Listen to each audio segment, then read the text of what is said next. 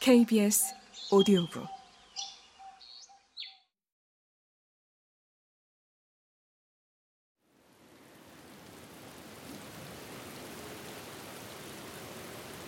이윽고 사내가 말했다. 다 왔는데 이런 비라니. 이것은 약간 화가 나서 한 말. 거의 아무런 생각 없이 또 희망 없이 한 말이었다. 마치 내가 화가 났으니 비는 그치지 않을 거다 하고 말하는 것 같다. 아, 방금 이 말은 내레이터가 한 것인데 이런 말은 없어도 아무 지장 없다. 그러니 어서 아버지를 살펴보기로 하자. 그는 마침내 아이는 어때? 하고 묻고는 다가가서 숄 밑을 살핀다.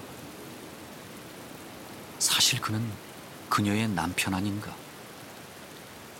하지만 아내가 수줍어하며 너무 빠르게 몸을 가리는 바람에 사내는 이제 자기가 보고 싶어 했던 것이 아들이었는지 아니면 그녀의 벗은 가슴이었는지 자신할 수가 없다.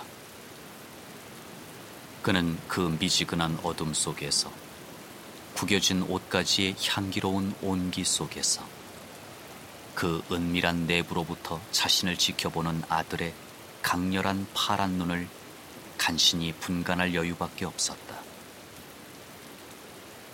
요람에서 자신을 물끄러미 내다볼 때면 나타나는 그 눈에 묘하게 창백한 빛, 투명하고 엄격한 빛.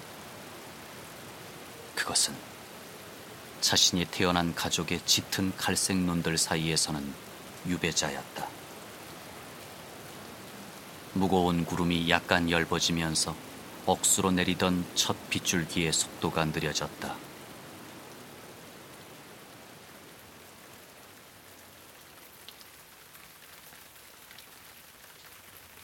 사내는 길로 나서서 묻는 얼굴로 하늘을 보고 네 방위를 돌아보고 나서 아내에게 말했다. 가는 게 좋겠어.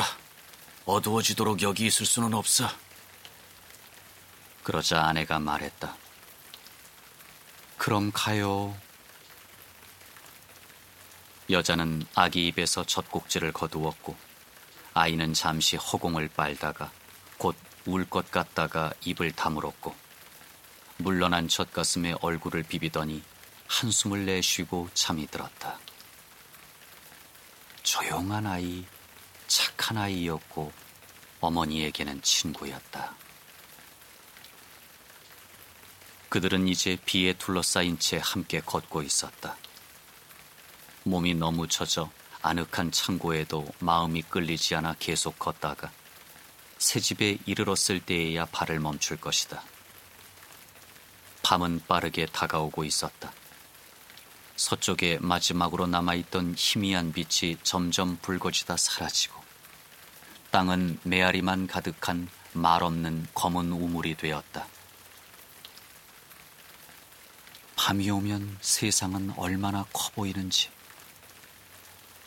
바퀴가 삐거덕거리는 소리도 더 커진 것 같았고, 비밀처럼 예상치 못했던 나귀에 연속적으로 터져나오는 숨이 갑자기 크게 들렸고, 그들의 젖은 옷의 소곤거림은 어색한 침묵을 모르는 친구들끼리 계속 웅얼거리는 대화 같았다.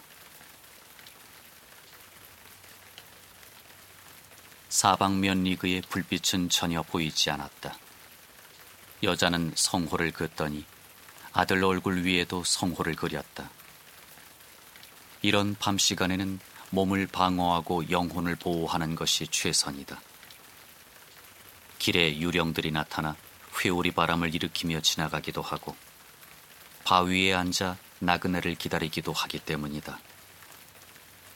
그들은 여행자에게 답이 없는 세 가지 질문을 던지고 난다. 너는 누구냐? 어디에서 왔느냐? 어디로 가느냐? 달구지 옆에서 걷고 있는 사내는 노래를 부르고 싶지만 부를 수가 없다. 밤이 무섭지 않은 척 하느라 에너지를 모조리 소모하고 있기 때문이다.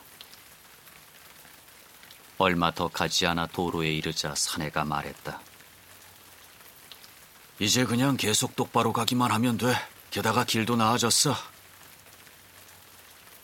앞쪽, 멀리 불빛이 번쩍여 구름을 밝혔다. 아무도 구름이 그렇게 낮게 깔려 있을 것이라고는 짐작 못했을 것이다. 이윽고 잠깐 모든 게 멈추더니 마침내 천둥이 낮게 으르렁거리는 소리.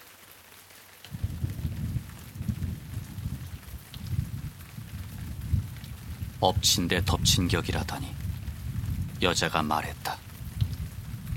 거룩한 성 바르바라여 우리를 구하소서. 하지만 천둥은 어떤 먼 폭풍 우의 찌꺼기였거나 아니면 다른 경로를 택한 것 같았다. 그것도 아니면 성 바르바라가 신앙이 덜 깊은 곳으로 몰고 가버렸거나. 그들은 이제 도로에 올라섰다. 길이 넓어졌기 때문에 그것을 알 수 있었다. 다른 차이가 있다 해도 그것은 아주 참을성이 있고 낮에 빛이 있어야만 알 수 있는 것이었다.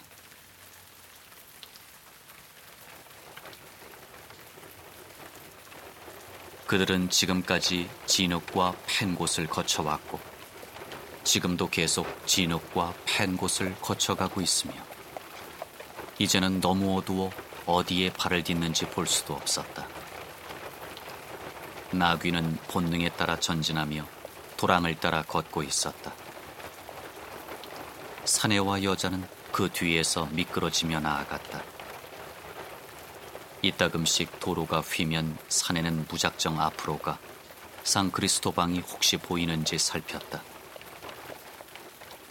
그들이 어둠 속에서 첫 흰 벽들을 보았을 때 비가 갑자기 그쳤다. 너무 갑작스러워 알아채기도 힘들었다. 바로 직전까지 오다가 다음 순간에는 오지 않았다. 도로 위로 큰 지붕이 쭉 뻗어나온 것 같았다. 여자가 물은 것도 놀랄 일은 아니다. 우리 집은 어디예요? 아이를 돌보아야 하고 가능하다면 지친 몸을 침대에 누이기 전에 가구를 적당한 곳에 놓아야 할 사람에게서 나올 만한 얼마든지 이해해 줄 수 있는 질문이었다. 사내가 답한다. 건너편이야. 문은 모두 닫혀 있고 갈라진 틈에서 나오는 희미한 빛 몇 개만이 다른 거주자의 존재를 드러낸다. 어딘가 마당에서 개가 짖는다. 누군가 걸어서 지나가면 늘 개 한 마리가 짖고 방심하다 깜짝 놀란 다른 개들은 첫 보초의 소리를 듣고 자신의 개로서의 의무를 완수한다.